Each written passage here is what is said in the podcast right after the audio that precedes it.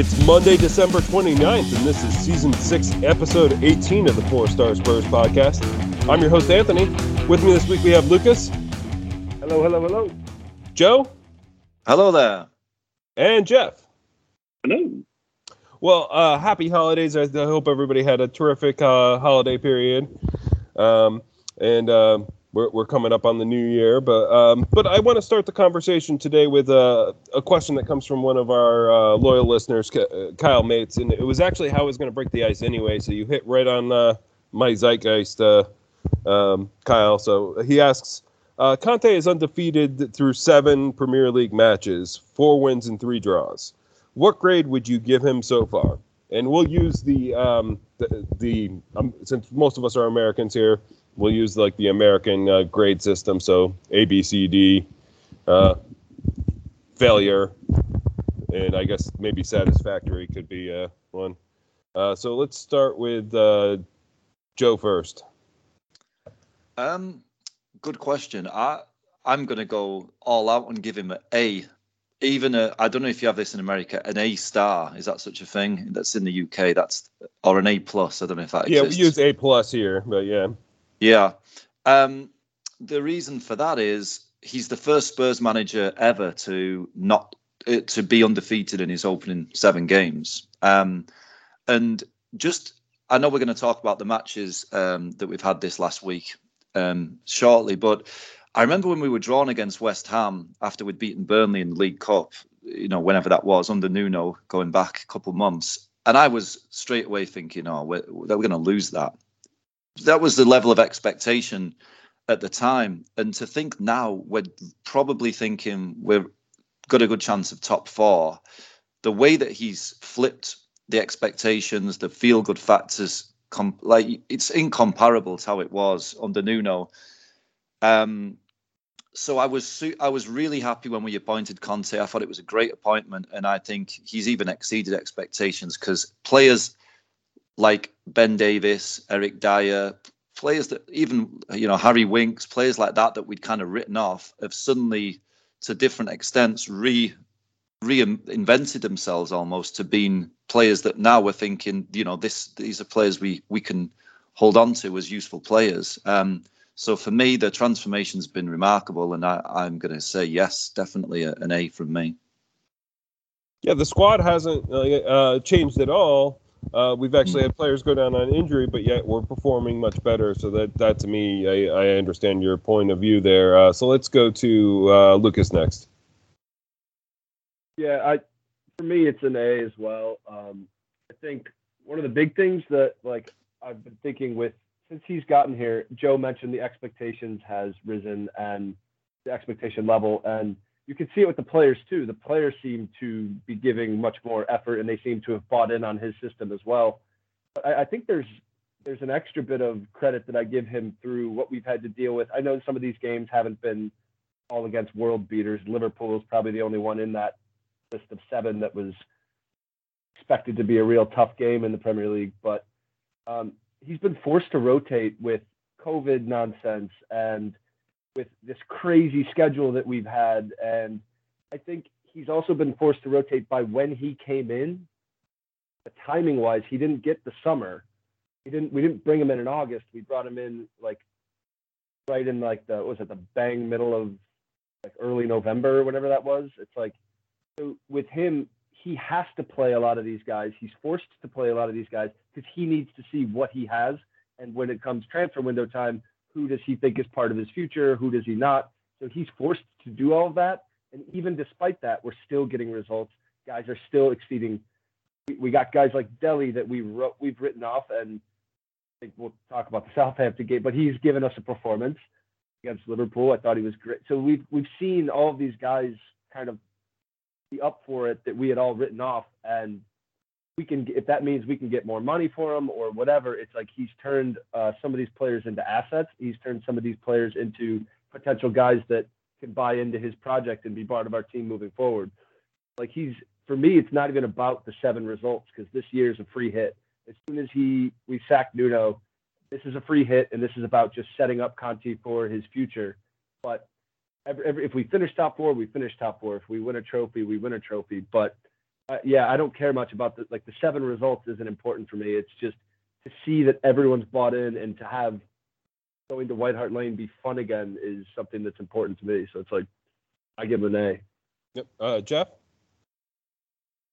Yeah, same thing. I'll give him an A as well. I mean, the difference between, you know, the before and after is like night and day, or at least like early dawn.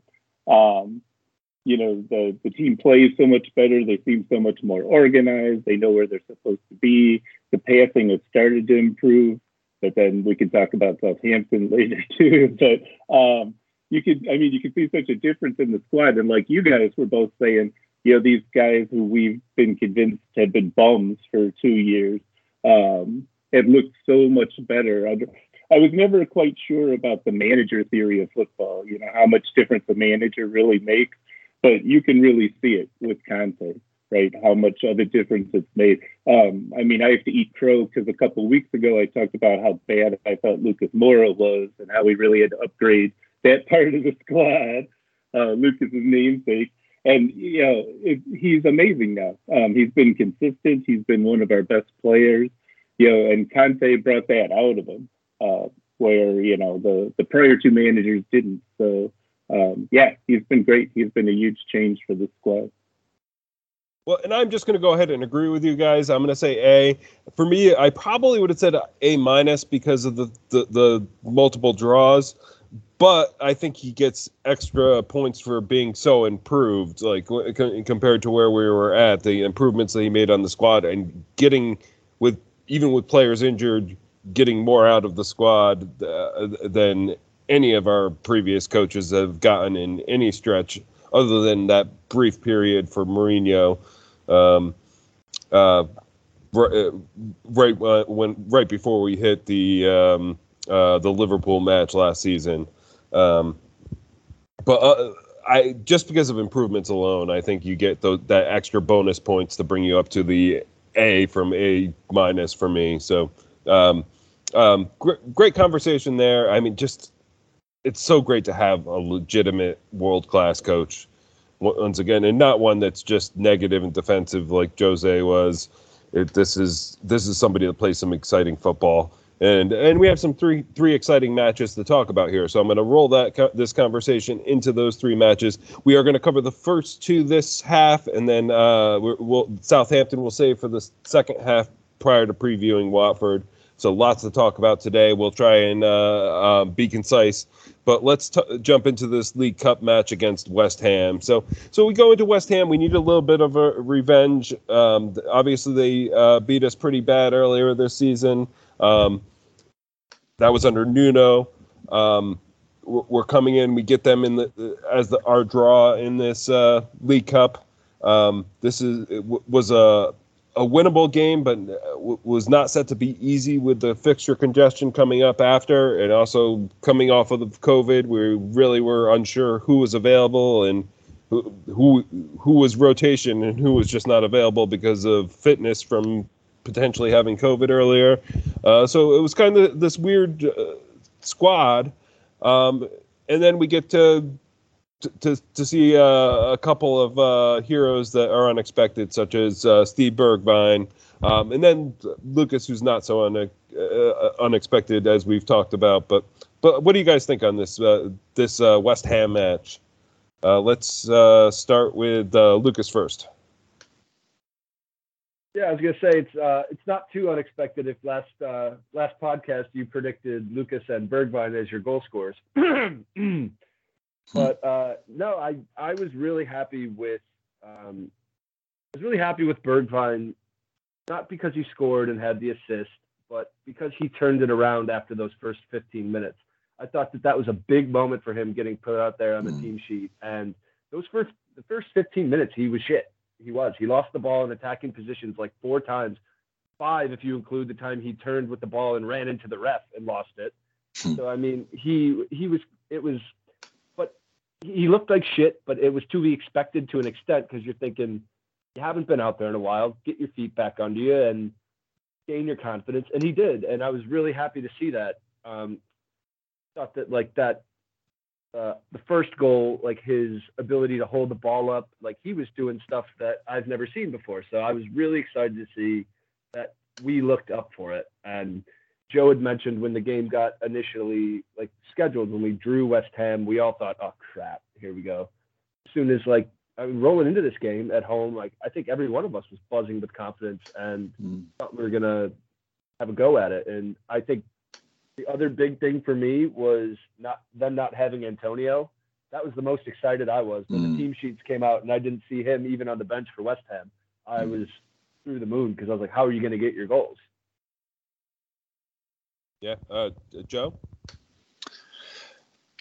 Yeah, I, Lucas mentioned there about Bergwijn, and I actually, I remember thinking to myself, and I might have even put it in our group chat, that I think there was a lot of pressure on Bergwijn because these other players have been doing so well when they've been given a chance by Conte. So Dele had done well, Winks, you know, and it was almost like Lucas was saying, this was Bergwijn's kind of make or break match in a lot of ways. You know, we, he's he's obviously done well now and again for us, but he's like, if you look at his return of goals and assists, it's pretty, it's pretty dreadful. There's no way you can dress that up. He hadn't scored in over a year for us. Um, I think he's only ever scored, it's going to be four or five at the most goals for the, for the club. And you can see there's a lot of talent there, but it, it, it was one of those where you're starting to question, look, it's just not going to work out. Is he going to go? There's talk that Ajax are interested in him in January.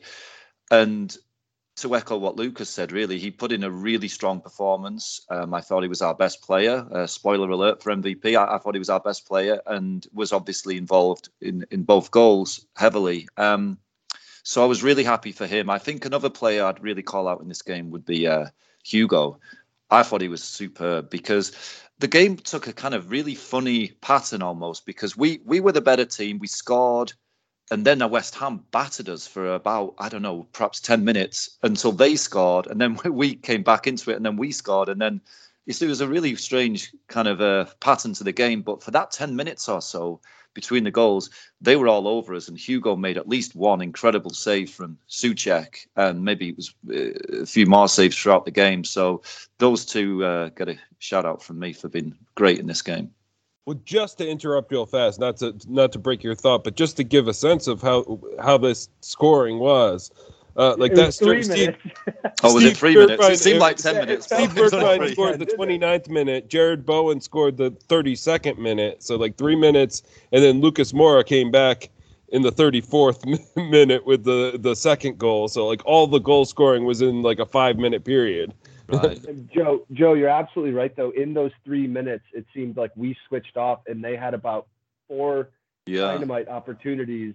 And Hugo did his best to absolutely just deny them all of those chances until, again, Dier, that was a bit that I wanted to touch on, was just Dier had been one of our best players for the last almost a year. He's been so above and beyond for us, and always just seems to have that moment and to give it away so sloppily and then absolutely fall asleep once he's given it away and get beat yeah. on that goal was just, that was heartbreaking. But as quick as we gave it away, we bounced back. So I was really proud to see that too. Yeah.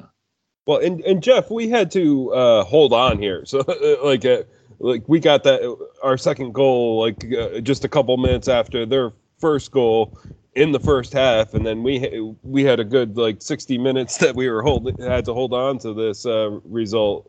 Um, so this was not uh, an easy thing to watch to see out, was it?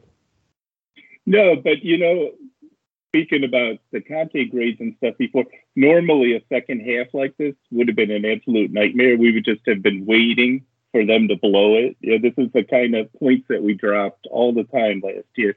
Um, Yeah, this was a cup game, but still the same principle.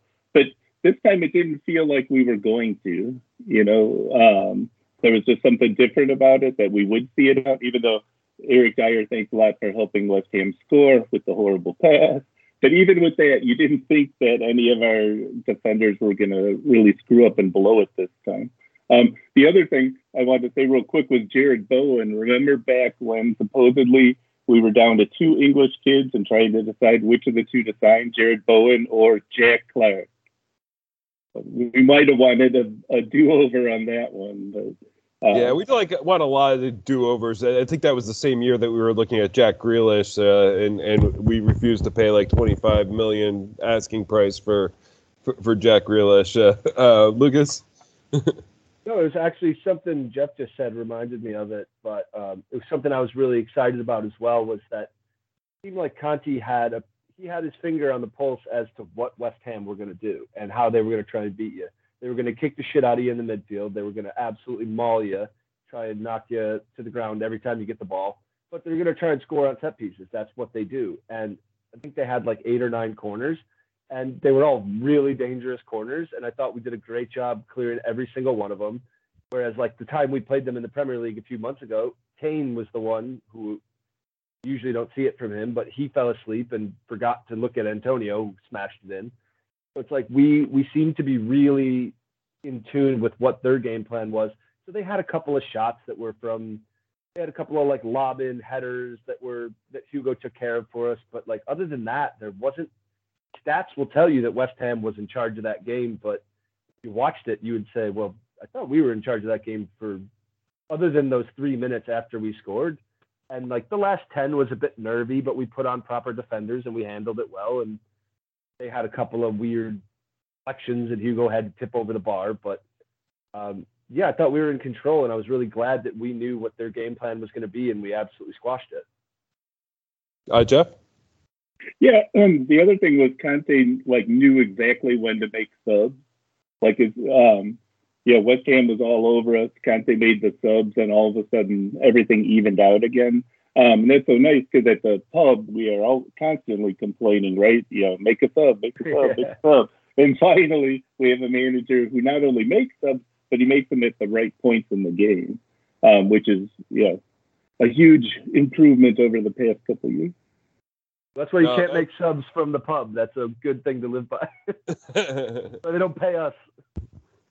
And that might be a good episode title. We'll see how this goes. Uh, um But um, so I, w- I want to uh, kind of move the, the conversation along here. Uh, so I think maybe this is a good point to go to M V P, L V P for this West Ham match. Uh, and we'll start uh, with Joe first for M V P. Yep, sure thing. I already kind of touched on it, but for me, Bergwijn and Hugo comes a very close second, but I'm going to give it Bergwijn. Yep, Bergwijn's a good pick. Uh, let's go to uh, Jeff next. Yeah, I agree. It was Bergwijn. Lucas, uh, do you have anybody different? Mine was actually Hugo. Yeah, I thought Hugo did a great job. Uh, I, that was the biggest thing that I was excited about, was Conte put his name on the team sheet instead of Galini, because I know Galini was the hero that mm. helped with uh, like getting by Burnley and had the penalty shootout the one before. So it's like I was really excited to see him actually go with Hugo here, and it paid dividends because Hugo was fantastic. Uh, yeah, um, I think I'm going to agree with you guys, Bergwijn. I want to give a couple honorable mentions. I mean, Lucas, I, I think, had a good game. You guys are completely right about Hugo. I mean, he definitely deserves some credit. It was nice to see some um, some reasonable performances from, say, uh, like Dele Alli. I think this was a good one for him. Like, I'm... Uh, um, I'm thinking that we're trying to increase his value probably for the window, and uh, he's a potential outgoing. And uh, let me just jump in now. Shubes, uh, we got your question on uh, players leaving this year, and I do think that uh, we're looking at more, or this window, this uh, winter window, I think we might see more outgoing players than incoming. Um, but um, I think most of those, uh, the incoming will be impact if we do br- if we are able to bring somebody in, and the outgoing will be more peop- more fringe players that aren't really making that much time anyway, that, that kind of need to move on anyway. But I do think you're right. It's going to be more people moving on. Uh, so we won't tackle that question today. We'll probably save that for a later episode in the transfer window, because we got a lot to talk about today. Uh, but let's go to L V P next, and let's uh, – Uh, let's go the reverse way around the horn this time, and we'll start with Lucas. All right, so mine, as uh, someone that I usually do throw under the bus, was Doherty. Um, I knew we had to rotate because of how crazy this window's been for us. But, um, I mean, if you look at, like, Bergwijn's second goal, the one where he just took on your man from the, in the box and just beasted past him, and or not second goal, but his assist to Lucas. The only reason that that goal happened was because Doherty was standing at the corner with his dick in his hands, looking at him, and I'm like, "You're the wingback. You were supposed to be moving." Like, he offered no help. He did nothing throughout the game. Didn't do anything defensively that bothered me, which is a big plus, because I think that is one of the reasons we were able to see the game out. But um, yeah, just. You would think with the wingback system, he would be a little bit more comfortable going forward because it isn't as much on you to get back and defend. And he just doesn't seem to get that through his head and doesn't want to go forward. So, yeah, I had a big problem watching Doherty. Okay, uh, Jeff? Um, mine's going to be Eric Dier. I think we're all used to Doctor Jekyll and Mister Dier. But Mister Dier hasn't shown up in a little while, but he did make mm. a reappearance in this game. Um, with that really crappy pass that led to the West Ham goal. Um, so, I mean, that's going to be a big thing for the second half of the season, is to see how much he can minimize those kind of mistakes, since he almost did it in a game we'll talk about a little later. Okay, good shout there, uh, Joe. So, mine, mine's a little bit left left field. Um, my L V P for this game is... Um, This, I, I can't think of his name. Um, the Argentinian who's always injured. I can't, literally can't think of his name. Help Lo Celso? Thank you, Lo Celso. It got out of my head. Lo Celso is L V P. He didn't play, you're probably thinking. What the hell is he talking about? He got injured in the warm-down. He got injured in the warm-down, which is like the equivalent of walking your dog. Like, a walk-down, you don't even sprint on a warm-down. And, you know, we'll, we'll come on to this in the, the games that we talk about, but a lot of the players that we kind of, and I'm Lucas, I hear you with the Doherty. I'm always saying L V P for Doherty. And some people seem to have an issue with Winks. We'll come on to that as well. But for me, Ndombele and Lo Celso are the two glaring L V Ps overall for me, because the value that we, the amount of money we paid for those players and the return that we're getting from them is non-existent. They're probably the two under Conte that haven't done anything. They're, they're the only players who, even Doherty's done okay on occasion under Conte, you know, but those two have done nothing. And to get injured in the warm down, I've never heard that in all my life. And when I heard that, I just was like almost pulling my hair out in This, and that's why I couldn't even remember the guy's name, because I'm so mad at him. So that that's my uh, L V P. Well, and and Ndombele, like uh, he did have the one assist recently, but uh, but still, I understand your point. Like, these are two guys that were were marquee signings um, uh, under Pochettino, and we haven't been able to get anything out of them under four separate coaches. Um, Lucas, you want to jump in there before, and I, and yeah, I'll just no. say that I agree with Joe. Joe's got my pick for L V P. Uh, Lo Celso. Uh, uh, I, I just wanted I wanted to agree with Joe real quick, because there was a stat I just weirdly remembered this because I was listening to it was before we played Liverpool last December, and it just weirdly stuck in my head. At that point, he had featured in like sixty-four Premier League games, and he had made ninety minutes in eight of them. And I was just thinking, uh, that stat always just stuck in my head. And since then, I was like, well, maybe we'll turn it around. I'm like, I couldn't tell you last time he played ninety minutes. It's just, for the amount we paid and the expectations we had, it's just, it's excruciating. Yeah, no, definitely, definitely. Well, great conversation there. We're going to move the conversation along into Boxing Day. So um, we'll start off the conversation with first, I think most people experience this as well. So Christmas Day, most of us are probably spending time with either family or friends, or um, or if we're not um, religious, uh, at least enjoying the, the, the, the a quiet day off. Um, and we, we get these uh, these rumors coming out from uh, Football London saying that this match, match is definitely going to be postponed. Without question, it's going to be postponed. Uh, Crystal Palace doesn't have enough uh, players to field, but then you're seeing the injury list, and it seems minute. Um, so it seems weird, considering like we know that Chelsea had to play without like nine men or something like that, like just uh, like a week or so before. Um, but it's also Christmas Day, and nobody in the uh, Premier League is working. So nobody can speak up and say, like, no, this match is going to be played. So there's nobody to make a decision until the next morning. Meanwhile, fans are have traveled and are are, are getting ready to hop a train to go down to the the match. And everything was a mess. I know our Boxing Day, like at the Atlantic, uh, um, we were expecting big crowds and uh, ended up being very small crowds. Uh, when this match actually did happen, and the league finally said, no, this match is going to be played, and both teams posted that, yeah, we're going to have this match, um, which felt a little too little too late. They were kind of, uh, kind of like put a turd in everybody's Boxing Day, but we did finally have this match, and we're able to watch this match. Um, I'll let you guys kind of roll into your feelings coming into Boxing Day, and then we'll we'll talk about the actual match uh, as well, uh, Lucas. Yeah, there's in this situation, there's two people that I'm really pissed off at. One is Palace. Um, Palace, it, to me, it felt like Palace was just requesting this game off because they just didn't fancy it. And it's like, okay, well, I mean, we were trying to find any solution possible to play in some of these games. And with the schedule being as hectic as it is, well, I mean, what was their own? Was it Benteke being not yeah. starting? The only that was the only thing they didn't have. Yeah. Like, I mean. Come on, that that was absolute nonsense for me. It just felt like they were trying to have a go at it, being like, well, maybe we can get this postponed until we're in better form or something.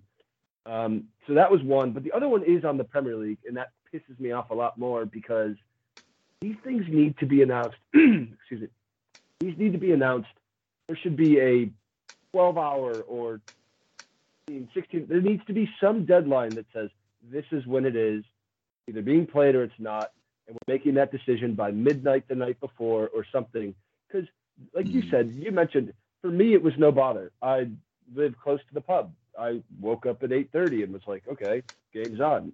Walk over. But for most Spurs supporters, like, not everyone lives within an easy reach of White Hart Lane. I know a lot of people that have to make a bit of a tough trek. Yeah. And it might be a two-hour train ride, or it might be you have to have a different commute system or something. But, like, for you to make that decision like two hours before the game, it's, it's insane to me. I, I don't yeah. understand how either either do it the night before or something, but there's a reason we had, what was that? I think forty thousand people were at the Lane that day instead of mm. sixty-two. It's like, yeah, that's, uh, it just, that was the one that even bothered me more than Palace trying their nonsense, because that got slapped away. But it was the Premier League not being able to say, hey, this is when the deadline is. That was the one that irked me. Jeffrey, I think you wanted to jump in? I was just going to say, the rumor that I heard was that Palace didn't officially lodge their request until really early Sunday morning, like after a midnight deadline. I don't know if that's one hundred percent true, but that's what I had heard. So even though we had heard all the stuff the night before that, oh, yeah, it was going to be postponed, supposedly Palace waited until basically the last minute to put their request in, and which yeah. is pretty bad faith on their part as well. Yeah. Um, yeah, for the same reasons, Lucas, that you were talking about. Yeah, there has to be some kind of a cutoff, even though this was a London derby, and I guess that was the rationale. It was easier to for for people in London supposedly to get around. Still, you would think that uh, yeah, there'd be some kind of a hard limit where, you know, Palace couldn't have even requested it. Well, not all supporters are from London. Like, there's people that follow Spurs and potentially maybe Crystal Palace that, that live all o- over England. Some people that have flown in from across the, around the world to watch the match. So uh, th- th- that's really no excuse just because it's a London even if derby. You live in, even if you live in the suburbs of London, it can take you two hours to get to White Hart Lane. Yeah. yeah. Like, try getting from like Milton Keynes if you live there. Like try getting from there to London, it's or to White Hart Lane. It's a nightmare sometimes. So it's like they, they have to have some better system. And I'm shocked yeah. that we haven't had a better protocol set since COVID was like brought into the play here. It's like sounds me. Yeah, it, it really seems to me like Crystal Palace and, and maybe Football London, who was tr- trying to get like uh like they they thought they had the the scoop before anybody else, and they wanted to be the ones to get, get all the credit for it. But it really seemed like they were just taking advantage of the fact that it was Christmas Day and nobody was going to be able to respond uh, uh, that day uh, to the situation. Um, Joe, we'll let you take, have final thoughts on this, and then you can roll into your feelings on this Crystal Palace match, because we, we we actually had a pretty good result that day. Yeah, I mean, I completely agree with everything that you guys just said. It, I can't really add to it other than to say, I think you're right. They were just trying to chance it. They didn't want to play two games in three days, which, you know, I understand, but you can't... This... It's a bit disingenuous to pretend you've got a COVID outbreak when there's, like Lucas said, one player missing. I know that the error, the co- the manager had it, but you know what? You can't just call a game off because your manager's not well. I mean, come on, it's ridiculous. Um, so agree with you guys one hundred percent on, on all of that. Um, as for the game, it was a strange one because I actually thought we were pretty poor for the opening ten minutes. I don't think we barely, we didn't do anything for the first ten minutes. It was all Crystal Palace. But you almost feel with Conte, there's always, a, you don't worry about that, you know. Under under previous managers, we've had these spells, and you're really thinking, oh, what the, what's going on? But you know that there's, you have faith that it's going to come good. And all it took was that one move when Lucas, who was fantastic in this game, got a pass, quick injection of pace, played the one two, I think it was with Kane, broke away, and... um And made the he made the goal for Kane. I can't remember who he played the one two with, but it was a really great bit of play by Lucas. And after that, we were we were totally in control. We obviously got the second goal quickly after, and again that was from Lucas picking it up deep, quick play, sprinting through, starting another attack, and then getting on the end of it with a header. So, um, yeah, it, it was a it was a ropey start, but then we just we we just blew them away after that, and a and a great win. Oh, yeah, yeah, definitely. I agree with that. Uh, let's go to Lucas next. I think, uh, Joe, again, with, with the timing, you're a little bit generous there with the ten minutes. I thought it was a cagey, like, first fifteen or twenty-so minutes, which, and I completely agree with Conte. You just, you feel like it's different and you feel like we're a little bit more tuned in. But we do have this habit of just being asleep at the whistle. That opening whistle goes, we just seem to not be ready. Again, the Norwich game, for example, I never felt that Norwich was going to beat us or anything like that. But Norwich had a sitter within ninety seconds, and we could have been down one nil within two minutes. So it's like we do tend to start very slow, and we did against West Ham. We did. We'll get to Southampton, but, I mean, we did in this game as well, and we were lucky that we were able to kind of settle into the game and not have – didn't seem like their attack was really promising at all, which gave us time to grow in. Lucas had an amazing ball that he played through to Kane in like fifteenth or so that Kane was able to get a left-footed shot on. And uh, but we were really lucky that they didn't hit us in those first twenty or so minutes. But once we grew into the game, it seemed like there was only one outcome. And we were far in control even before Zaha acted like biggest buffoon I've ever seen. But um yeah, it was it was definitely a which I mean there's a couple things that I was just super proud of, but one was the fact that we did settle into that game, and I'll get another chance to talk, but um the other one was Lucas Moura. I mean his he seemed like the only one in those dodgy twenty minutes that was raring to go. So as long as we have a guy like that that can kind of carry us through, I'm happy. Well, and and interestingly enough, this is another match where both, like the first two goals were scored, Harry Kane in the thirty-second minute, Lucas Moura in the thirty-fourth minute. So within within that thirtieth to fortieth minute, and a couple minutes apart from one another. Um, and that, and then of course we had the uh, Zaha stupid red card. I'm going to let Jeffrey tackle that red card first, because he had already had a previous yellow card, um, whether you think that was a legitimate yellow, and I do, um, or or not. Uh, but what was he thinking?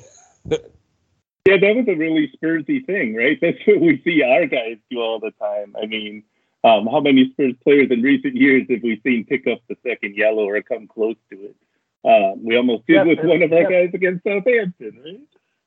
Jeff, I was going to say, Go Jeff, that's what that's pretty much what we did against Palace. That's what Tanganga almost right. did against Palace when we played them away a few months ago. Yeah, Exactly. So it was it was like amazing to see somebody on another squad do it. Um, so yeah, thanks a lot, Wilfred Zaha. Uh, Merry Christmas.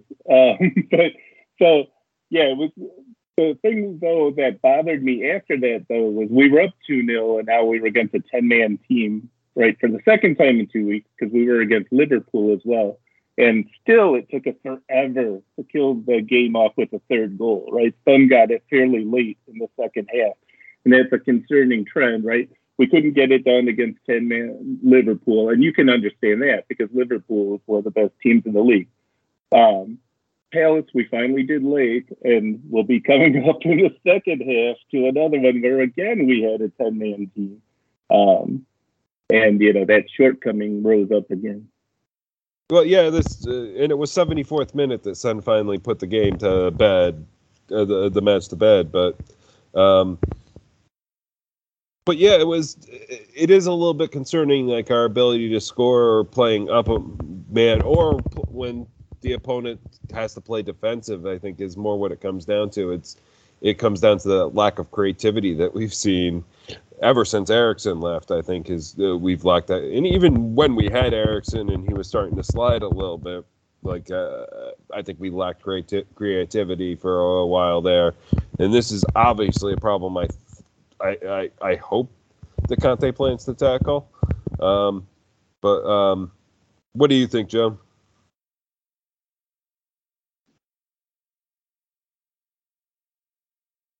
Oh, uh, you're you're on mute. Sorry, my mute was playing up then. Um, yeah, totally. With, with what Jeff's saying, this is a recurring theme, isn't it? The playing against ten men. I mean, it was hilarious, really, what Zaha did. It was so stupid. And I think Tanganga must have been laughing his head off, bearing in mind the, what happened in the reverse fixture. Um, but, I mean, the only thing I'd slightly disagree with what Jeff said a minute ago is I, I think the game was already killed off to be. I understand what you're saying. You definitely would have expected us to get three, four, maybe even five goals. We've been against ten men for such a long time. But I kind of think with Conte, he's not, he's such a, you know, he's so strategic in thinking two steps ahead. He's like, look, if we only win this game two nil, but we have fresher legs for the next game, I'll take that over going at them, you know, and trying to score five and then tiring ourselves out. And I kind of think that was the explanation for why we didn't really, you know, push push on and get a few more goals in this game. I think it was really comfortable as soon as we were against ten men, and it was just uh, a bit of a procession after that point, to be honest. Is there a point that you have to start thinking about goal differential, uh, considering how poor our goal differential is? Let's start with Lucas there. Um, no, because I'm actually going to agree with both Jeff and Joe on this one, where there is a reoccurring theme about how we play against ten men. And I do think that Zaha had, he clearly had like New Year's Eve plans and didn't want to be on on New Year's Day. So just took care of that himself. But um, the game was pretty much in hand. And if there was anything I was excited about, Joe had mentioned like how the game was pretty much in hand. The biggest thing was I loved Conte taking Kane off at sixty, saying, fuck it, game's over, win it. We saw Pochettino bring Kane on in the eightieth minute, up seven nil at Tranmere for the Tranmere fans to see their English captain. I don't give a fuck about that. I don't give a fuck about the Tranmere fans. Like, for him to be like, hey, Kane. And again, this is another thing that Conte had to deal with, was it wasn't like, oh, we had a quick turnaround. We had to play on Wednesday. No, we had one day off. Then we have to go back on the road again on Wednesday. We had, or Tuesday. So it was one of the shortest days off, both road games. So, or the second being a road game. So I, I think that I was very happy to see us just kind of take the foot off the gas.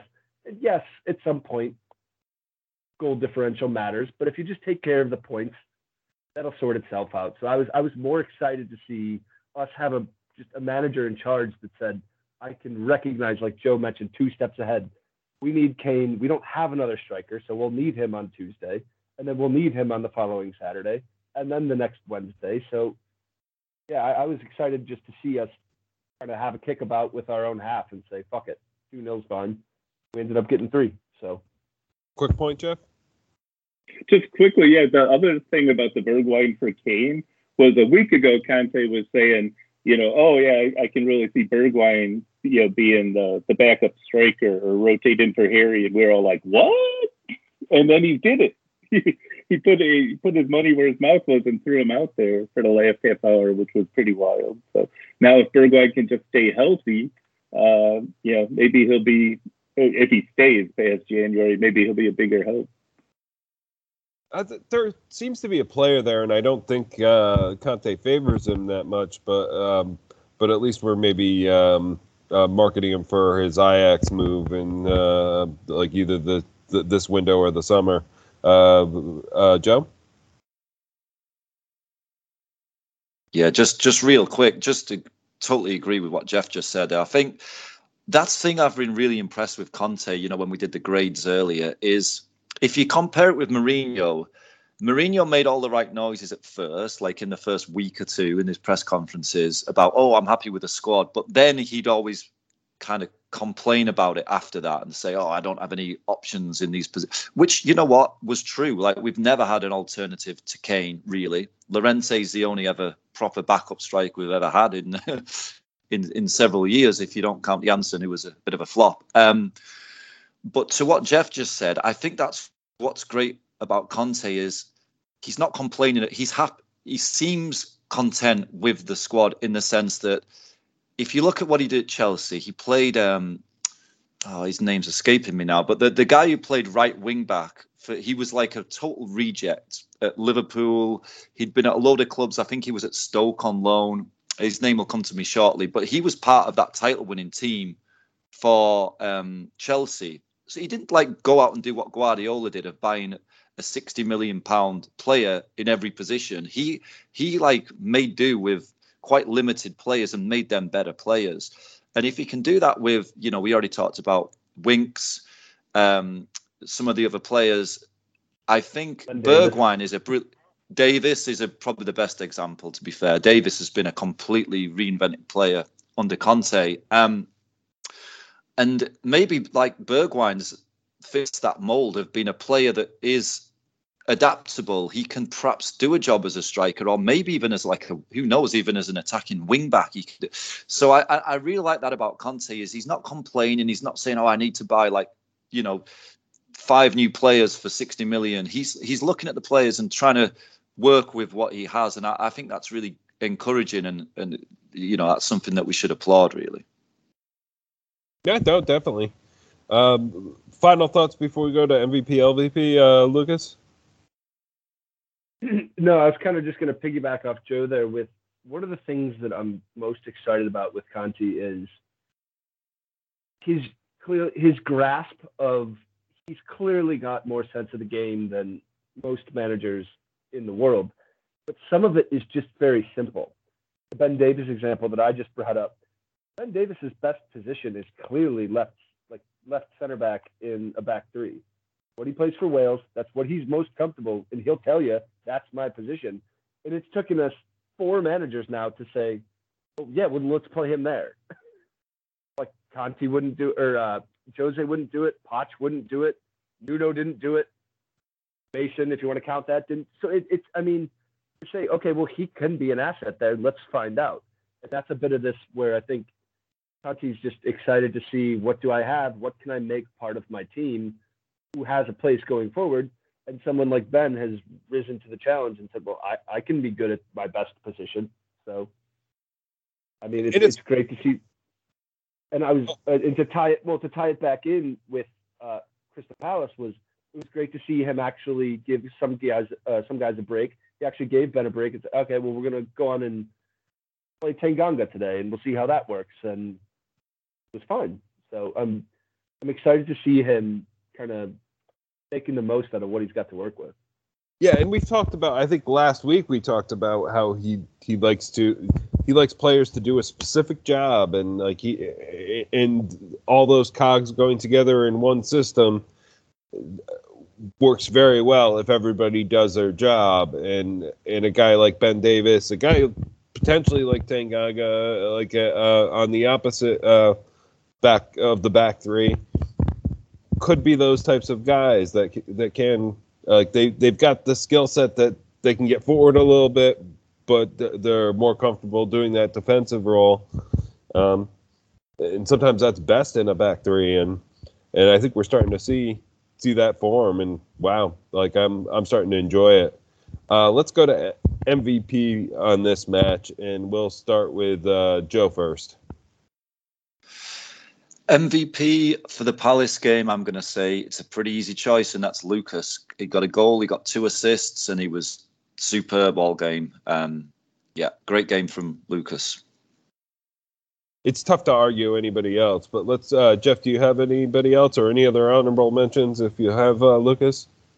I do want to, I'll go with Lucas, but honorable mention. Um, I just heard this stat today from Ellie Gold from um, yeah, Football London. But when Oliver Skipp features yes. in the Spurs team, yeah, we are twelve, three, and four. So sixty-three percent winning percentage. And when he's not in the in the lineup, two, two, and four. So twenty-five percent winning percentage. So you could make an argument that Oliver Skipp should be M V P of every game he starts. But um, it's just amazing how much better he is than our other midfielders because he's quick going forward, he's quick going back, he switches up from defense to offense, especially compared to, to Højbjerg, who's incredibly slow. He was a good Jose player because Jose wanted to sit back and wait. But, um, you know, we kind of, well, leading into the Southampton thing, you kind of see, you know, the drawbacks to him compared to Skipp. But for this particular match, yeah, I'll, I'll agree with you that it, it was Lucas. Um, real quick, guys, sorry to jump in here, but I just totally backing up what Jeff said. I even I took a screenshot of this stat. So um, without Oliver Skipp, the only games he hasn't started this season were when we lost three nil to Chelsea, when we lost three one to Arsenal, and then there was a couple where we actually did okay. We beat Leeds, we drew with Liverpool, and then the game we'll talk about, the Southampton game. So just to totally support what Jeff just said, like, it's incredible. We only got a five points out of a possible fifteen without Skipp. No clean sheets in those games. Like, he, the stats back it up one hundred percent. What a what a good player he is for us. Uh, definitely. Uh, uh, Lucas, uh, your M V P? Well, I was going to say, and also Norwich. Norwich seems to be pretty bummed to not have him. So we see how they're doing. Uh, my M V P was Lucas. Um, It's just, it's incredible to watch him play with his confidence and being subbed in. Sometimes you start, sometimes you don't, but you still have that attitude to come out. And I mean, that goal he scored was, he's five eight, your man, the center back, was six four, and that was just a matter, he was in the right position and everything. It was just a matter of, Lucas, I, I want it more than you. That's what it was. And watch him do that was, that was one of the coolest goals Um, I've seen in a while, and to get two assists off the back of that, he looked fantastic and he looked up for it. So long may that continue, because if we have a guy like that playing at that level without the dodgy, like, missed passes and stuff like that that Lucas usually does to piss us off, if we can keep this Lucas performing at this level, uh, sky's the limit. Yeah, definitely, definitely. Uh, how about L V P? Uh, let's circle back around to, uh, to Joe. I'm struggling to think of one, honestly. I can't say uh, Lo Celso again. So, no, um, I, I don't think anyone played played badly in this game. I'm, I'm really, I, it'd be unkind to, to give one, so I'm, I'm going to abstain and say uh, no one. Sorry, that's a boring answer, but. I agree. I'm going to just chime in and say that's mine. I couldn't think of one either. Um, Game wrapped up by halftime. I had no L V P. Yeah. Uh, Jeff, you got anybody? I don't have a person as L V P. So I was just going to throw out just general finishing, um, which seems like every game, right? I, God, I wish we could have somebody who, who was just more clinical, you know, to put some of these away. It gets really frustrating to watch the ball go in every direction but the net in a lot of these. But no, everybody played good. Yeah, and it was a well-coached game, and and I agree with you guys, uh, despite the fact that I really wanted to see, like, six goals here because, um, like, a man up, Crystal Palace wasn't looking very good. We were playing well. Like, it, it really felt like we could have, like, just steamrolled these guys and and, and gotten, like, a six goals, and re- it really felt good about it. You guys are right. Like, we need to be fit in for, for two me- days from then. And then it's just going to be fixture congestion nonstop all through January and February because we're going to be making up these matches, and we don't even know when we're going to be making them up yet. Um, mm. But we have to worry about the, when we're going to be making those up, because those game in hands are going to be very important for our ability to get into the top four. Uh, so I definitely understand why, like, yeah, just cool it. We got the win.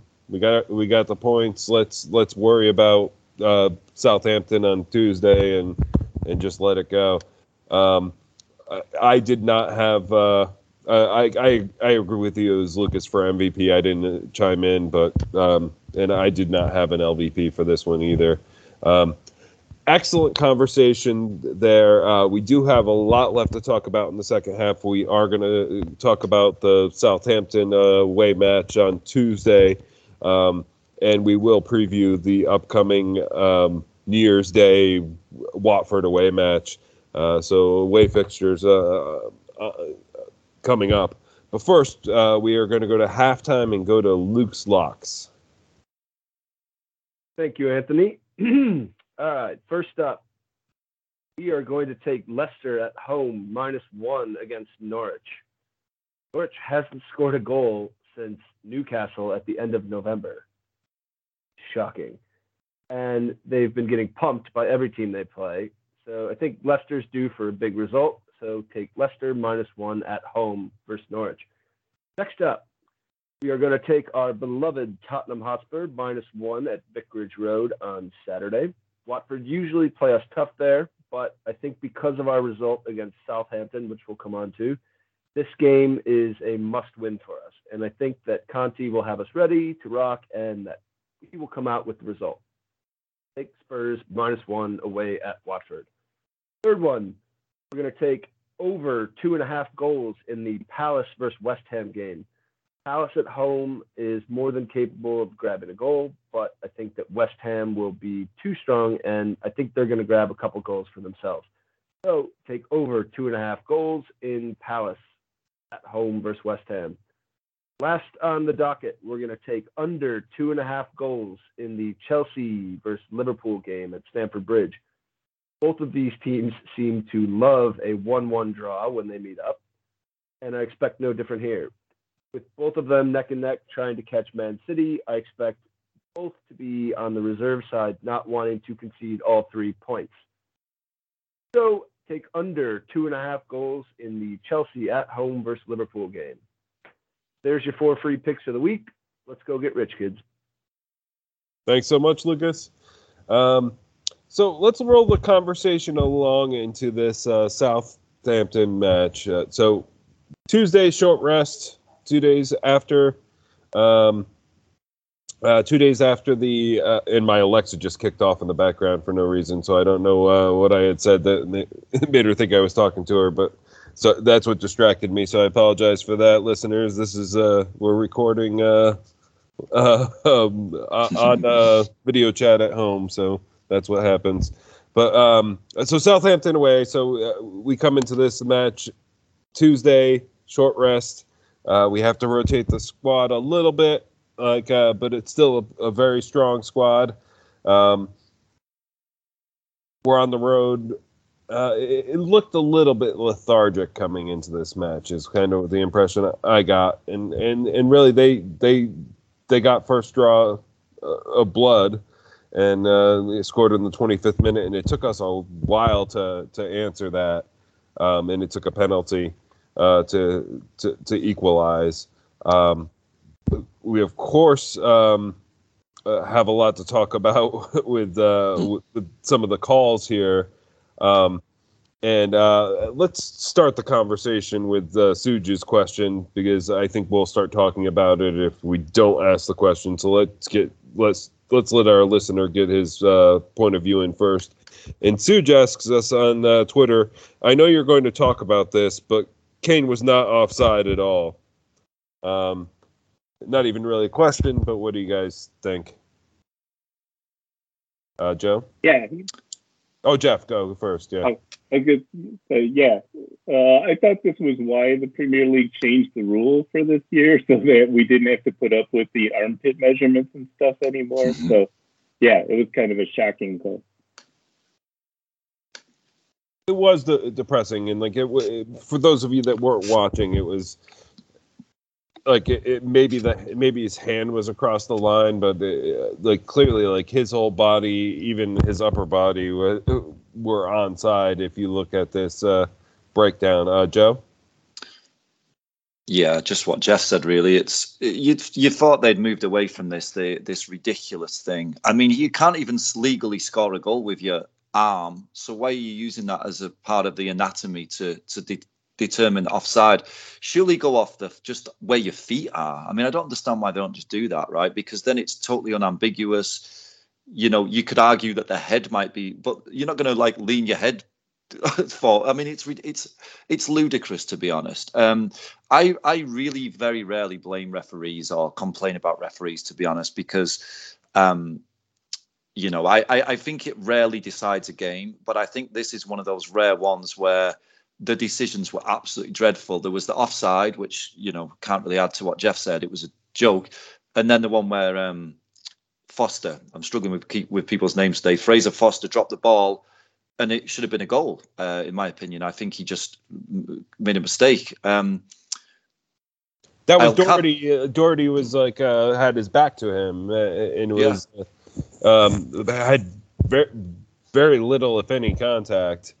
Yeah, uh, and he, he took the ball at the highest point, he, he, and then he just uh, dropped the ball. It was an error by the goalkeeper, and they're so overprotected that whenever anyone like breathes near a goalkeeper, it's automatically a foul. And I think we got completely screwed over, to be honest. But I will caveat that, and I don't mean to steal Lucas's thunder because I know where Lucas is going to go, by saying that we didn't, we did not play well against Southampton, and we. Uh, I'll go into that more. I'll, I don't want to steal your thunder too much, Lucas, but I'll caveat we did get screwed over, yes, but also we didn't play well, so we do have ourselves to blame as well as the referee.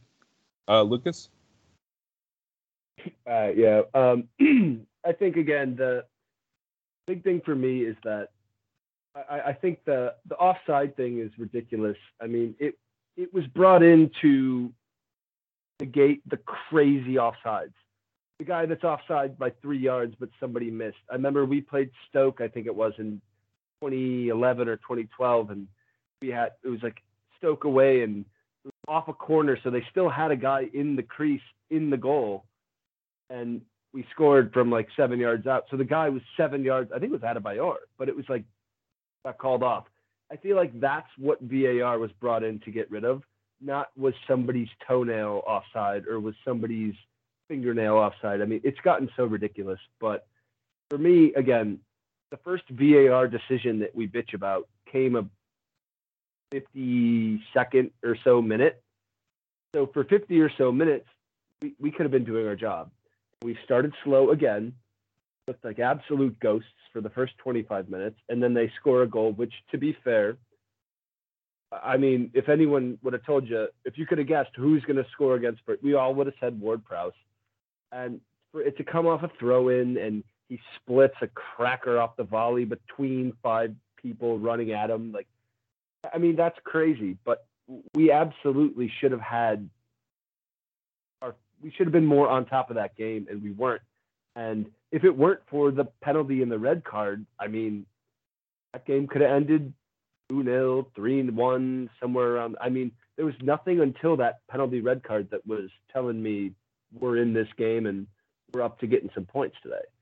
So I, I don't want to, like, I really don't want to die. The only thing I will say about V A R is when they do these decisions, it does have, like, the way it takes so long sometimes, it has the ability to completely flip momentum. I mean, if you, I, I don't know if you guys remember, but we played in Potch's, like, last month or so. We played Leicester away, and we went up one nil, and then Serge had a goal. Serge's goal, wasn't two, it? Yeah, two nil. Yeah.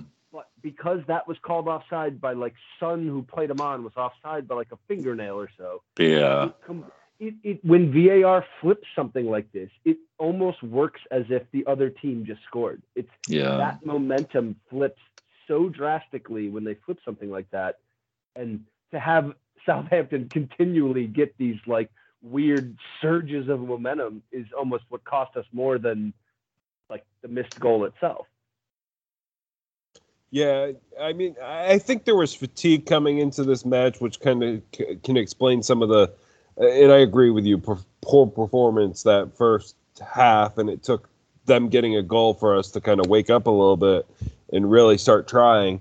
Um, it, but it's tough to forgive the these V A R V A R calls and what they did uh, to our to this match. It it, it really uh, took away the momentum, and uh, and it was just frustrating. You could see the frustration in the players, and, and in Southampton, of course, after they had the man sent off, um, and that was uh, I, I'm trying to remember the minute that that, that occurred. Uh, so it was like the like, f- it was like five th- minutes. Forty-two or forty-three. Yeah. thirty-ninth yeah. minute, yeah. So thirty-ninth minute, so about uh, about six minutes to halftime. You know, the, we had like that whole half, and and they were just sitting back, completely defensive. And that's, like I was saying, in the first half, we have this issue that come seems to come up with lack of creativity when a team is uh, playing de- defensive. And this is, they're playing defensive in their own home, uh, so the fans are behind them.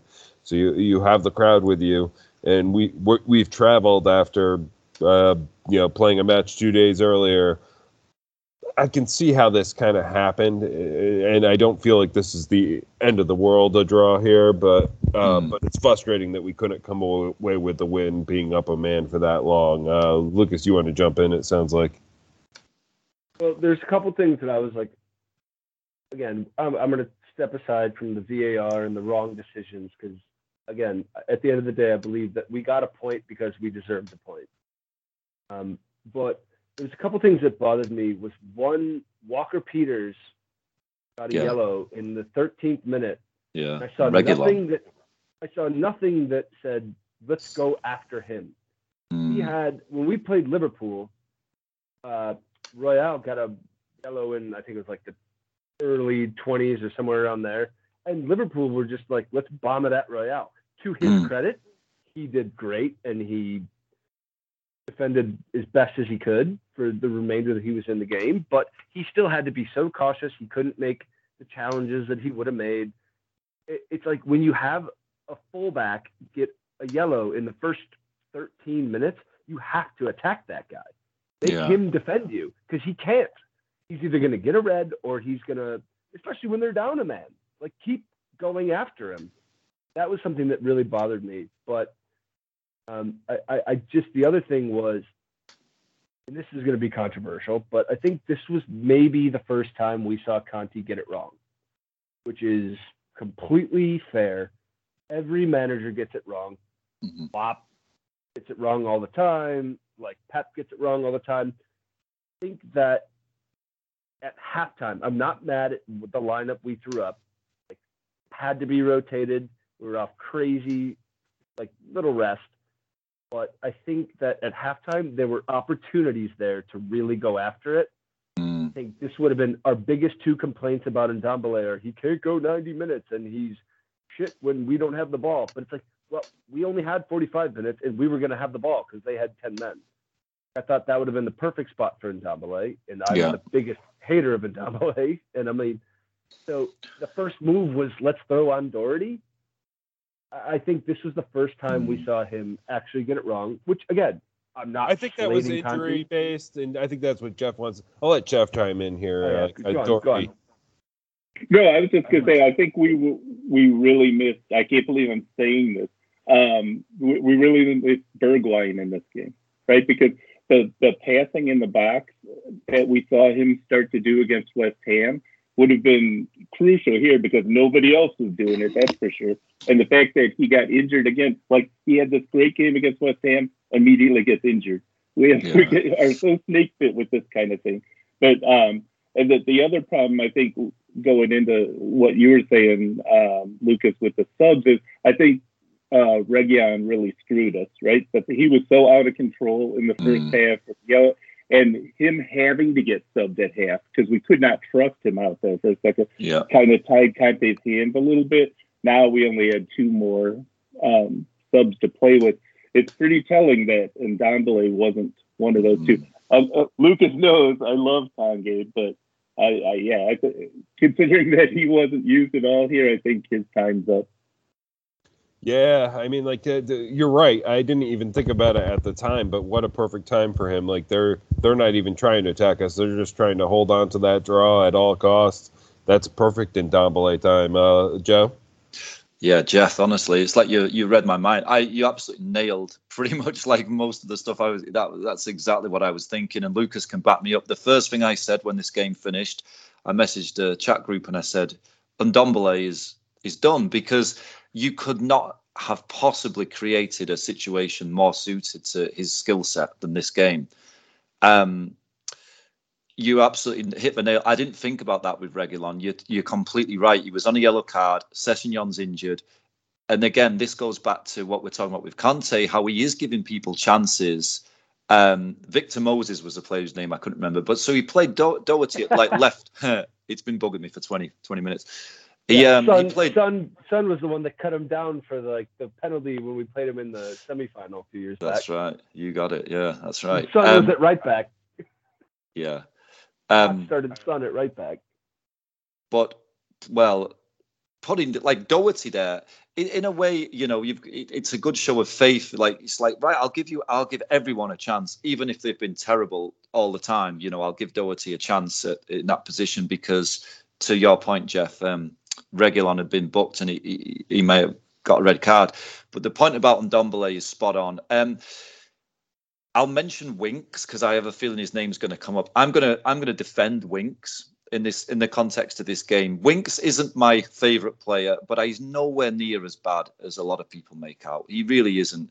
I know people were saying, oh, Winks, I, almost like whenever we drop points and Winks is in the team, people just mention him. Oh, it's because Winks was playing. The two best things that we did in this game were to win the penalty, which was all Winks playing a great ball to Son. And to be fair, I thought Son had a poor game, but he did great to win that penalty. He did really fast feet to give to to fool the centre-back who got the red card. Um, and Winks also set up the the goal, I'm going to call it that, that Kane scored, because it was a goal under any normal human brain that looks at that goal. It's a goal. So the two best bits of play for the game came from Winks. So to sort of scapegoat him here, I think is is really unfair. Um, and if you're going to look at this in terms of what we were missing, Winks was actually providing decent passes. Um, the player that I would have taken off, to, and this is backing up what Lucas said, that you could say Conte got it wrong, is, and this isn't a hatred of this player because I, I like Højbjerg, but I don't think Højbjerg did anything in that game, because why do you need a ball-winning battling central midfielder when you've got the ball for eighty percent of the half or ninety, you know, you've got the, all the ball. You don't need Højbjerg. He's, what's he doing in that game? That's where, again, to Lucas's point, you could argue Conte got it wrong, because I would have kept Winks on but subbed out Højbjerg and brought on Ndombele in that situation. Uh, Lucas, you want to respond? It's, it looks like. Yeah, I think that, again, yeah, one of the just aggressive moves that you could have made is bringing on Brian Hill. Brian Hill did more in ten minutes than the other wing backs did in the rest of that eighty minutes that they were in. He did more. So it's, that's where I'm like, you could have got, get that aggressive early. Don't wait till it's eighty. Because there was, when the second half started, there was about a twenty-five minute window where Southampton is still thinking we can go and we can win this. But then once that ends, and it's about the sixty-eighth to seventy-fifth minute, somewhere in that range, Southampton closes it up, parks the bus and says, come break us down. Well, that's not the time to bring on your creative guy that's going to whip balls into the box, because they're all going to be in the box. So it's like we we could have been aggressive. When you have a guy, it's one-one, up a man, you have all of halftime to break this down and say, hey, look, this is our game plan. This is how we're going to go after it.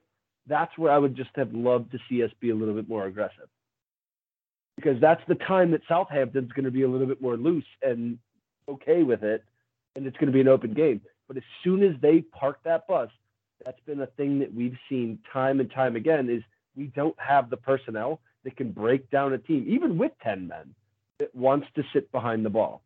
If a team wants to sit behind the ball and time's running out, we've never cracked them down. Not a thing with our personnel. So I, I would have loved to see Conte say, look, we're going to go after it here at halftime versus yeah, we'll, we'll start really getting after it in seventy when they're just starting to put it behind the bus. Well, and to be fair to Conte, and obviously it's not a comparable thing. Like we, oh, Jesus, uh, Conte's a god, by the way. I don't want yeah, to, like, I want, like for the for the record, I want that. I have a Conte flag on my wall, so the, the, I'm just saying this is the one criticism I've ever had of him. So yeah, uh, but uh, but yeah, to be fair to him here, like even when we put Ndombele. Uh, like played Ndombele to start in matches where we've been up a man, where the t- the opponent's playing defensive, uh, we still have struggled to break teams down. And granted, that wasn't under his uh, coaching, so I think it's a completely different ball game.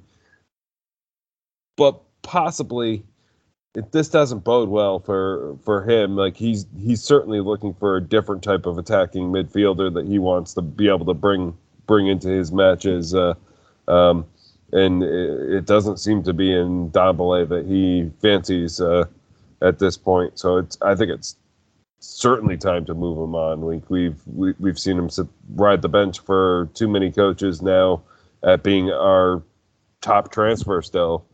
Like we still haven't topped that uh, transfer. So I th- I do think it's time to go. Um, final thoughts on this uh, Southampton match before we go to M V P, L V P. Uh, Joe? Yeah, just just uh, before this game, I actually predicted this game would be a draw, not based on anything other than just dumb kind of intuition that we're kind of due a bad game. We've been playing well, really well, since Conte came in, and it's very hard in the Premier League to do that. You know, um, you know, we're looking at even teams as strong as squad as Chelsea are struggling at the moment. They're dropping points. It's it's really hard to maintain it, and I just felt we were due a bad performance. So. Although we've been quite negative and quite fairly, you know, I think everyone's made good comments here, but I, I just want to sort of say, look, this this is normal. Like, you're not going to play well every game. It's impossible. And it's not a disaster.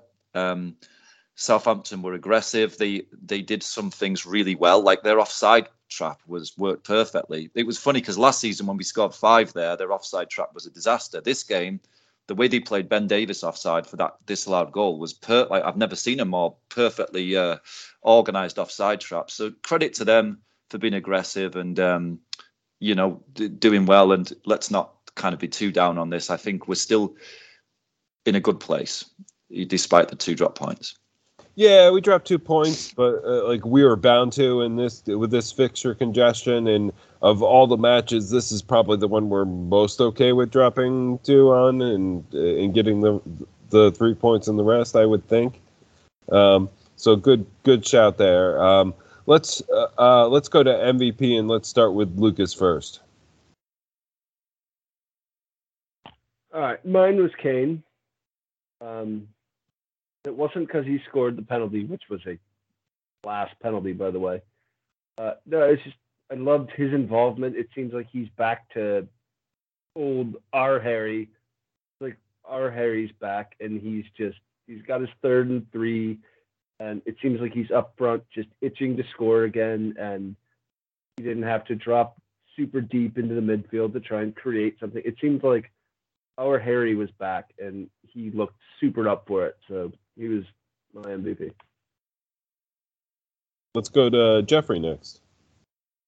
Yeah, I would agree it was Kane. Um, yeah, he has finally scored in several matches in a row. He should have had a brace in this game, and it's kind of insane that we're almost at January, and he hasn't had a multiple-goal game except for, you know, the you know, Europa Conference. Um, so, yeah, this was really good to see, and hopefully it'll continue. Good, good shout there, Jeff. Thank you so much. Uh, let's go to Joe. Yeah, agreed with what you both said. I'm going to say Kane for the same reasons. And very unlucky not to have uh, scored that second goal and not to have won us the game. Okay, great. Uh, I'll agree with you guys, and we'll just make it a full sweep. Um, let's go back to Lucas for L V P. I didn't know who I should go with with. Højbjerg or Dele. Those are my two that I just sat between, but I went with Dele because I expected more. Um, expected just, again, these are your auditions. Do you want to go or do you want to stay? Do you want to be sold in January, loaned in January? These are your times to shine. So, uh, yeah, Dele was useless for about the first thirty-five minutes. So that was Dele's my L V P. Uh, okay, yeah, I, I can agree with that. I can see what you're saying there. Uh, Jeff, who do you have? Um, yeah, I had a long list, but going back to what you said, Anthony, this was only forty-eight hours after the previous game, so I'm going to cut a lot of guys slack for the entire. Mm. I'm going to say Dele too, like Lucas did. I can remember about two plays that he made the entire game, and it seems like any time he starts, he's gone within the first fifteen minutes of the second half. Right? He He does not play in the second half for whatever reason. He didn't play in the first half for this one. And there's people who are complaining, oh, he doesn't usually play on the right side there. He's out of position. Brian Hill came in for fifteen minutes and played right wing back and did more there than Dele did in his whole entire time. And Brian Hill is not a right wing back. Yeah, and Do- Doherty over on the left. So, I mean, you know, there's only so many excuses you can make for Dele, right? He, He looked kind of nice against mm. Liverpool, like maybe there'd be something. But he's done that how many times? And then he's not consistent and doesn't come through. But I do want to say it is concerning, like Lucas, I agree with your two finalists. It's concerning how much Højbjerg is starting to show up in the L V P list. Like, um, you know, he's, he's slow and limited. There's, there's a lot of good things about him that I like. But, um, yeah, he really seems to be the midfielder we need to... we need to replace and just have him be rotating through. Well, and and you make a good point there on like uh, we we're using Doherty uh, on, on the left, and then uh, eventually Brian Hill on uh, on the right wingback role. Like uh, we, we were obviously like n- not fit for this fixture congestion and uh, working on solutions. Um, so that. Is a bit of an explanation for what we saw that, that, that we probably even haven't completely tackled this this episode. So good good points there. Uh, Joe, who do you have for uh, L V P?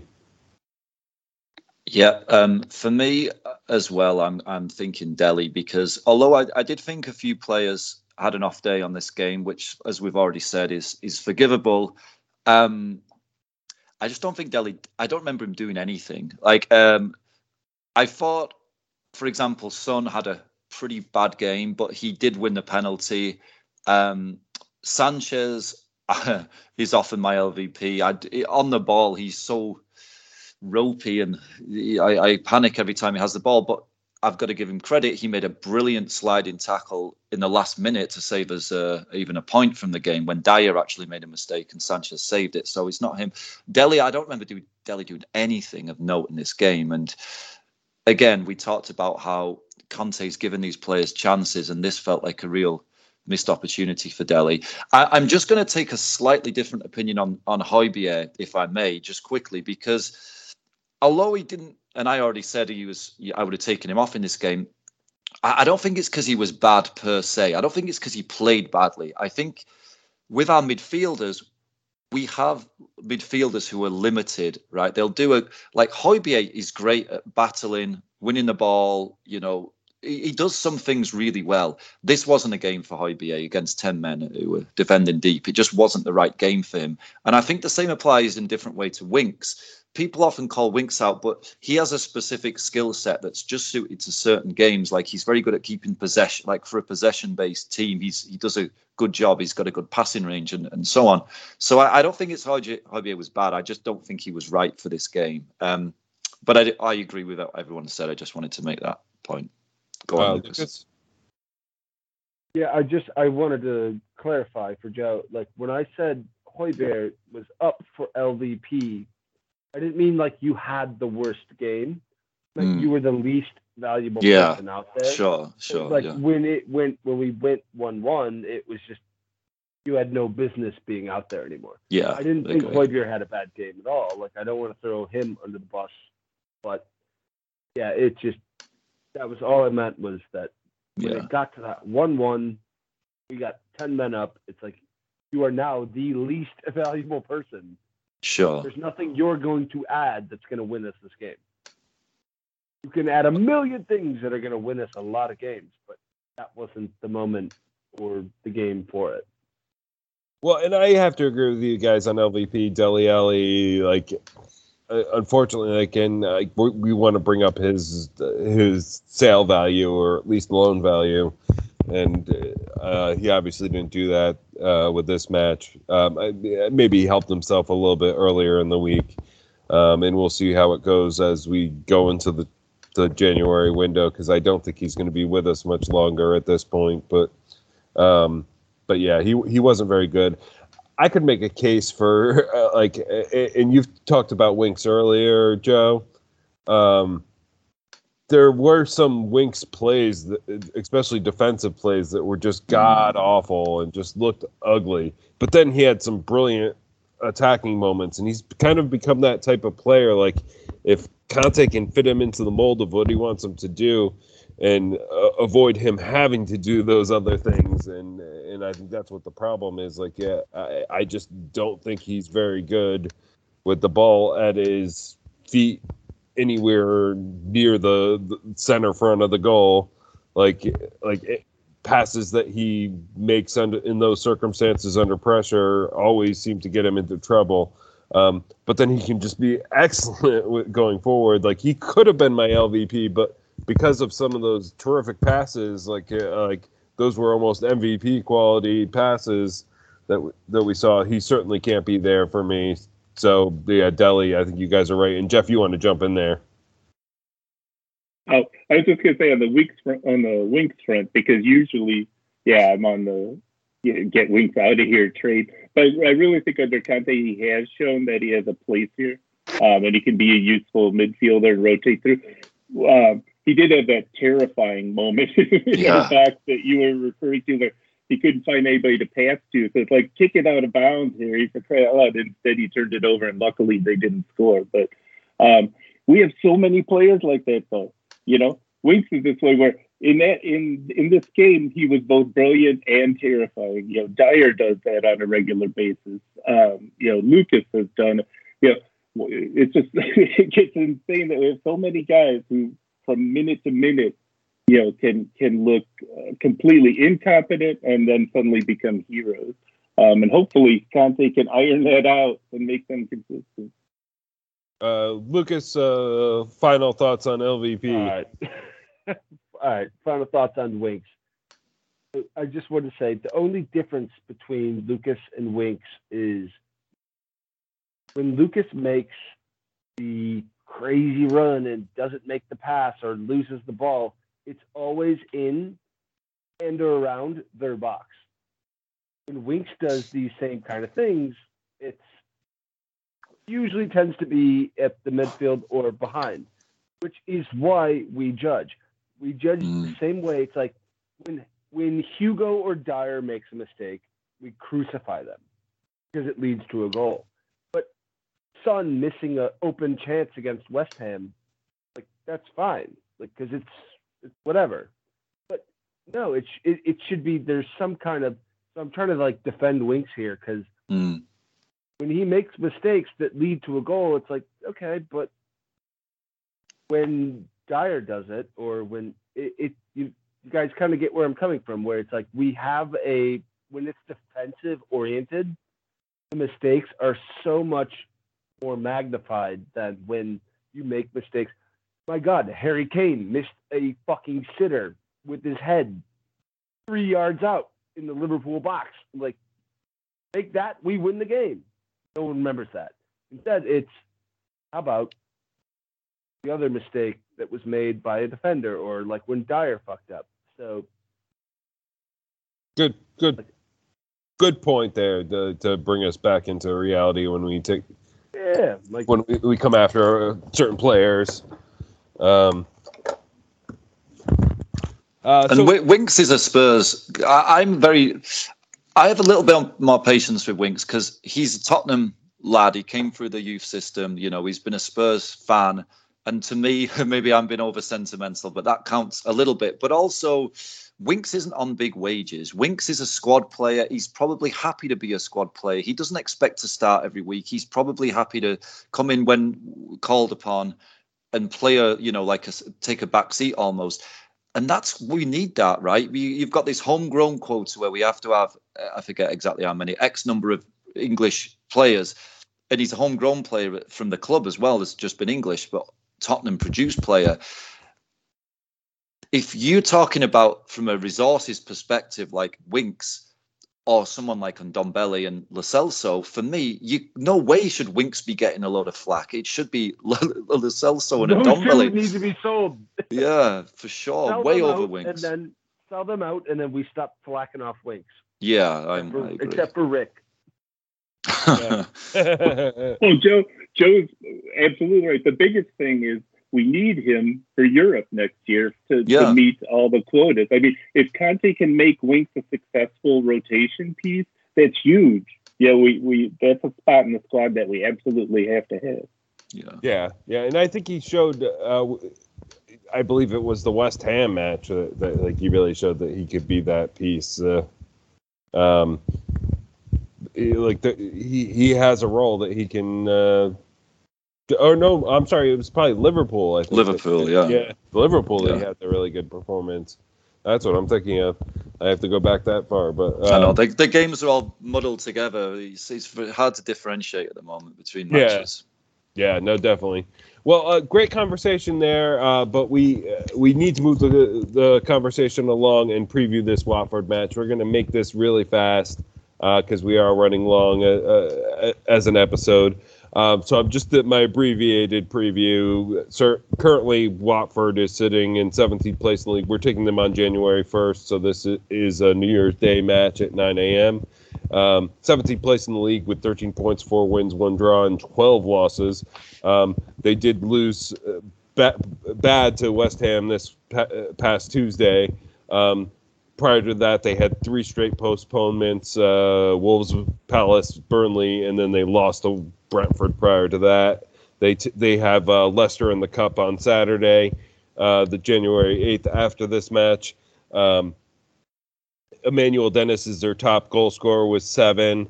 Uh, he he also has is their top assist guy, top rated player. Sissoko is their second top rated player at seven point oh nine. There you go, Rick. Um, and uh, uh, going backwards, uh, the last five times we played him, a win, draw, draw, win, win. I'm not going to go into the details of that, but uh, so we did beat them one nil earlier this season with Nuno. Uh, how are you guys feeling on this Watford away match? Uh, let's start with Joe first. I feel pretty good about this one. I think we had our blip, which was the Southampton game, and I think we're going to come back strong, especially having the frustration of not having got the win against Southampton. And the fact that we don't have another game in the Premier League for, uh, unless I'm misremembering this, for a couple of weeks. The next game is Morecambe after the Watford game. So I think we can perhaps play a full-strength team against Watford and not worry too much. No disrespect to my Lancashire friends of Morecambe, but I don't think that's going to be a big a big headache for us. So I, I'm I'm pretty optimistic about this one, Anthony. I think we're going to go in a, with a good uh, approach, and I, I fancy us to win this game. I I can agree with that. Let's go to uh, Jeff next. Yeah, I agree. I, I think we'll, we should be able to get a win from this one. You know, especially, I'm sure Conte has been drilling in the uh, the Southampton uh, lessons learned. So I would expect us to win this. Yeah, and they're coming back into like that after having a long uh, spell with COVID uh, and not looking good against West Ham.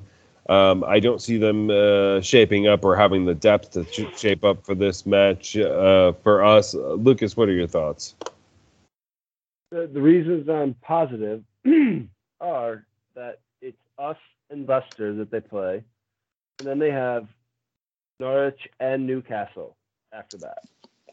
So I, I like to think that they're going to focus on which games actually matter, is the two teams that are fighting you for relegation. So those are where you need your three points, like not against us and Leicester, or Leicester. But it's, again, it's, ah, God, again, just playing at Vicarage Road. I'm like, they always seem to be up for it. Mm.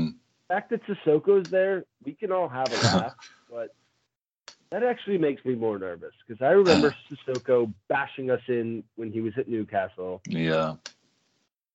I mean, fun fun story. I just did the skywalk at uh, White Hart Lane, the Dare to Skywalk or whatever. The whole time I was up there, I was looking for Sissoko shots or crosses. I'm like, they have to. He's waiting for you up there.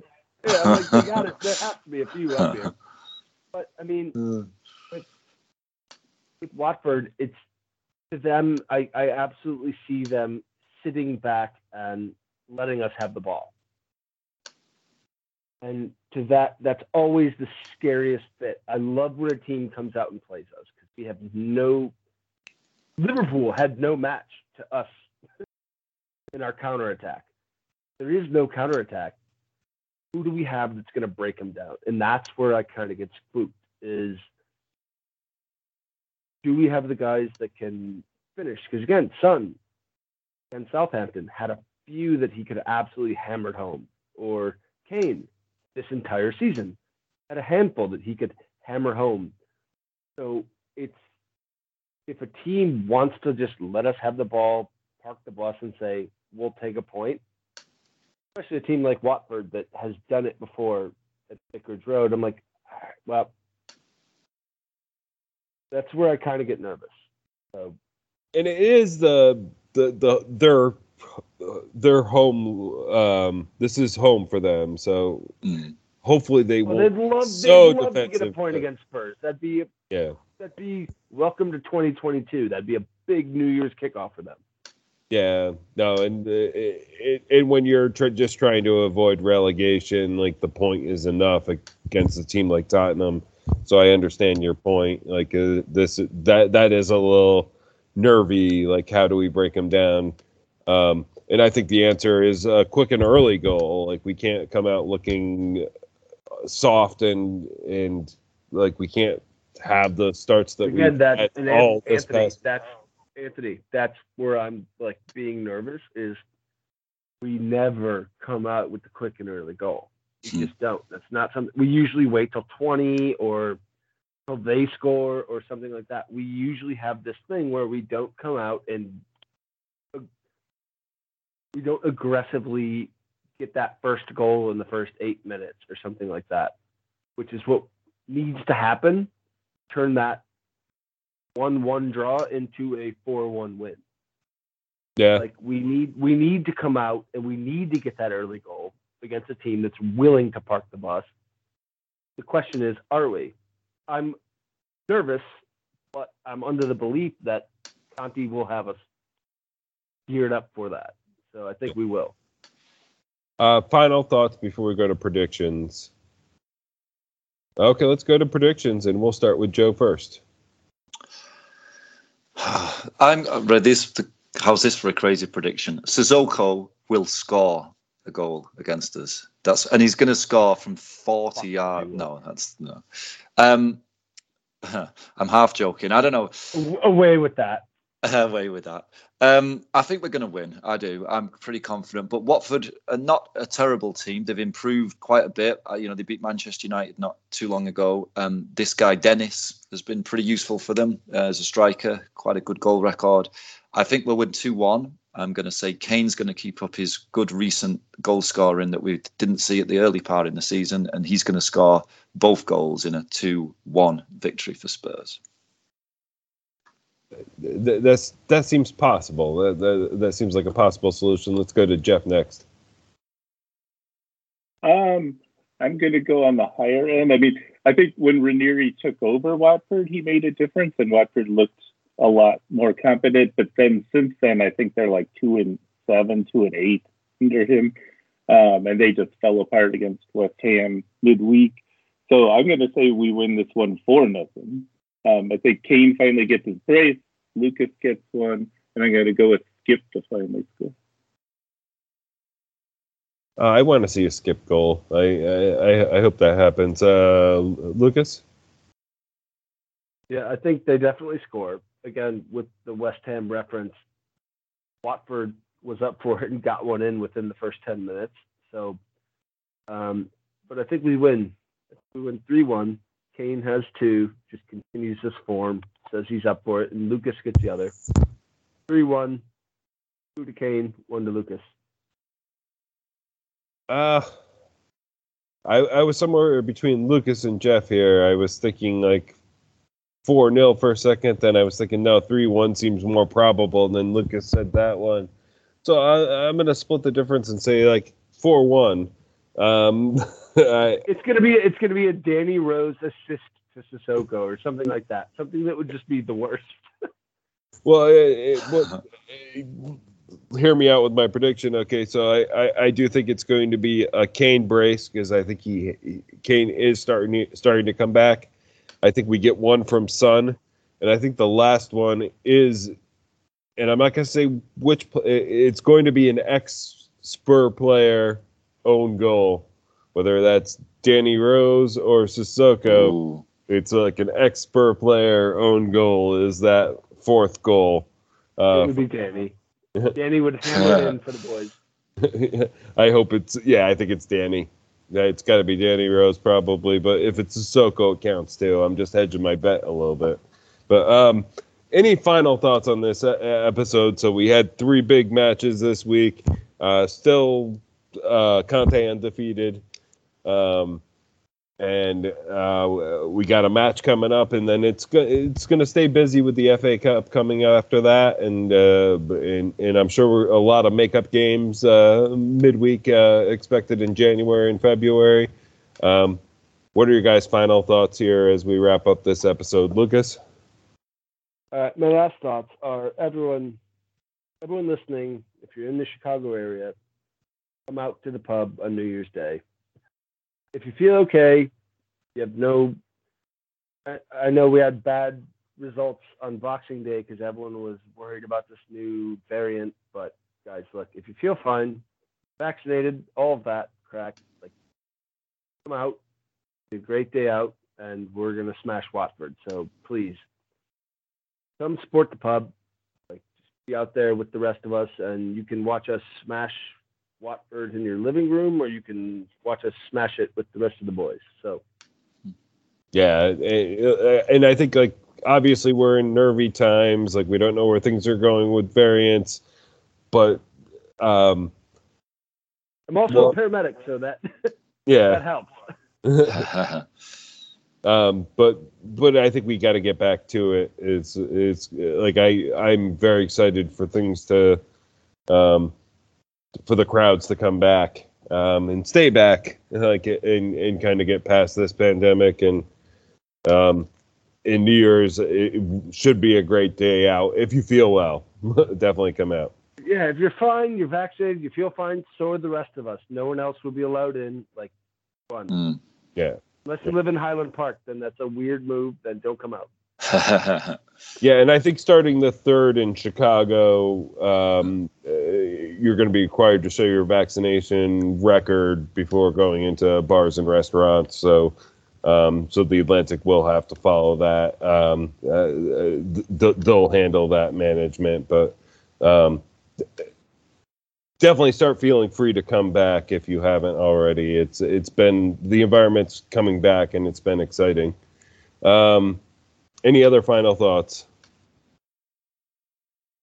Uh, Jeff? Yeah, I was just going to say, I mean, it feels good to be excited at the end of the year this year and yes. Looking forward to next year. And um, I'm really interested to see when Conte and Paratici have their fabled meeting um, coming up soon, you know, what we do in January, how many people we try to bring in and move out.